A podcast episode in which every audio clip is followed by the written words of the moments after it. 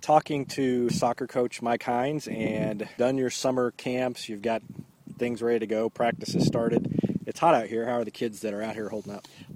It's amazing how even what a difference one day makes because yesterday was a struggle. And I don't think that we went through, we were here for a little, about three hours. Uh, we did cardio um, for about two of that. And but we gave them lots of breaks and lots of water, and so it wasn't really a continuous event. But they were struggling yesterday, and today I just felt that they're already getting a half step better. Uh, they were able to compete a little harder at the end because we usually save touches from the ball for the last you know 45 minutes of practice and today was a 6v6 event yesterday was 3v3 tomorrow will be full field 11v11 and I just think that what we're well, what we're trying to do is build that positive attitude that right now is the toughest part and that if you survive the first week you're going to survive the second week and then pretty soon it's the third week and all of a sudden you're into games and that's when the fun really really starts. And so we're very upfront and say right now it's pretty hard. And if you're able to endure um, you're only going to be stronger, you're only going to be better, and this is going to turn into something that you really enjoy. Let's step back and look at the summer camp. Uh, mm-hmm. When you first were out here and first met the, the players, was did you get you feel like you got out of that what you needed to get out of it? I, I thought that overall it was a success. Um, you know, summer is summer, and I'd like to tweak some things for next year. But overall, being the first time that we ever went through this process, I, I thought it was fine. You know, the fact that we're still not on our fields, we're on a, a borrowed field, so to speak. I mean, everything coming together, I think it worked out well. How are the numbers in general, and are you still trying to add to that at this point? I have a very solid core group of kids.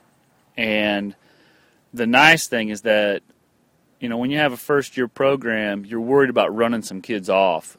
But the kids that I have now, I know they're not going anywhere. Now, could we add a few? Absolutely. Uh, you know, we could we could add probably six six individuals right now and be at a, at a comfortable number where everybody's going to get playing time, uh, which is you know, unfortunately, it's what everybody looks at. I mean, that's only a, a minor part of the whole program, but adding half it, adding adding you know even even three kids would would change the dynamic and allow us to do some things that it's harder to do when you have um, smaller numbers. Is it too late at this point to do that? Are you still trying to add kids? Well, we would add kids right now, but we're getting close to where we can't because we have the requirement that everybody has to have 14 practices in. Um, one of the things that I'm always concerned about is that if we have individuals that say come on Monday, well, they've missed probably the hardest week of the season, and so how do we compensate for that? And so they have to know coming in that there'd be a little bit of makeup work, and if they're okay with that, then then I'm okay with it, as long as we still meet the practice requirements. First year of a new program, how much of, of your job has been teaching? I know coaches are always teaching, but has there been more teaching you feel like uh, because the program is so new? Yes. We have to start from square one in the regards that I think I have w- three individuals, uh, maybe five individuals, only one of which has ever played a high school game before and the other four have played club ball, which has officials, but it's a little bit of a different feel. And so, how to negotiate with a or work with an official, you know, the the the, co- the conduct on the on the field, off the field. Uh, it doesn't help that they don't know me that well, and so every day we're talking about what are my expectations, you know, in the classroom, in the school, uh, before practice, during practice, after practice, and so there's a lot of dialogue and a lot of repetition. Can we break down the team a little bit uh, and start offensively, kind of what you expect and what your expectations are for the offense? Well, it's it's hard for me to to uh, really forecast because I think of the of the 19 play 19 different teams and I have seen 16 of those teams play. So I don't know what we're going into now when we're when we're looking at playing, you know, some of the larger schools, uh, you know, we're giving a lot of respect to Willard and Ozark and Nixa and Branson uh, and Carthage, uh, those other schools in the COC.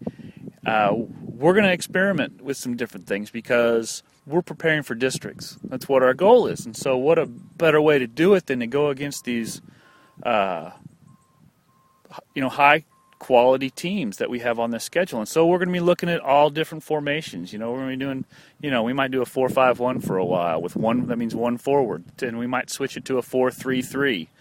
So you have three mids and three forwards, and then we might switch that back to a four-four-two with two forwards, and and so the kids can get comfortable especially through the course of the first 10 games of the season. We want we know that September is going to be has a huge learning curve for us to get to know the players and then for the players to get to know each other, how to work with officials and how to compete against a, a different team because there's a big difference between practice speed and game speed. And and since we don't have a lot of players with game speed, there's only one way we're going to get it and that's when September gets here. Are you still trying to figure out which players you can plug into which roles too? Uh, I think we're narrowing it down. Um, of course, this game we still might be making changes come October first. Uh, it's just trying to see who's going to step up. Um, we've got a couple of key figures. You know, Eddie Rosas is going to be up top. Uh, that's that's pretty pretty solid on that. After that, you know, we're trying to say, well, is this kid going to be a sweeper or is he going to be a defensive mid? I mean, that's and we're going to end up tweaking that because we haven't a lot of we haven't done a lot of full field stuff yet. And once the games get here, it, it, our philosophy might change. Are we going to be a def, defensive oriented team? And if so, you need to have one of your best athletes in a spot where he's going to get the most touches and whether that's in the middle on defense or in the middle of the midfield, that's going to be an ongoing assessment. You feel good at this point going in? Uh, you mentioned the core group of kids that you don't think is, you know, they're sticking around. I, I feel I feel better today than I did yesterday. You know, so I'm hoping that tomorrow I'll feel better tomorrow than I did today. Um, ask me in a month. is, it, is it what you expected? With the. With I thought we'd have. I thought we'd have half a dozen more kids. I really did. I thought we'd have about thirty. I, and that and that's kind of because I know they're out there. And you know, I hear a lot. Well, you know, I haven't played in a year or two, or and I understand. I hear a lot. I've got a job, or and I hear some that say, "Nah, I just don't want to do it. I don't want to work that hard."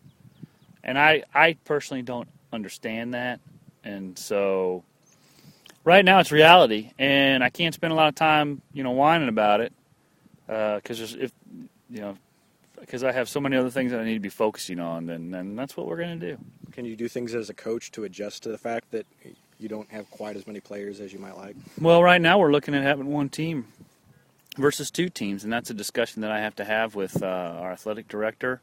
Uh, it would be very difficult right now to have two competitive teams with 24 kids just because through the course of a season, when you're playing 20 games, I mean, people are going to get hurt, people are going to go down, and this is a sport that it's hard for a high school age kid, in my opinion, to come out and play 80 minutes of high speed, all out soccer because you're basically running five, six miles as hard as you can on the ball while bumping and grinding and uh, having a lot of physical contact, and so the body, you know, will take some wear and tear, and that's why it's nice to have six or seven extra kids, so that you can rest more, and, and somebody gets hurt. So uh, right now, I'm doing, I'm trying to come up with any way that I can to have two squads. Good luck. All right, thank you very much.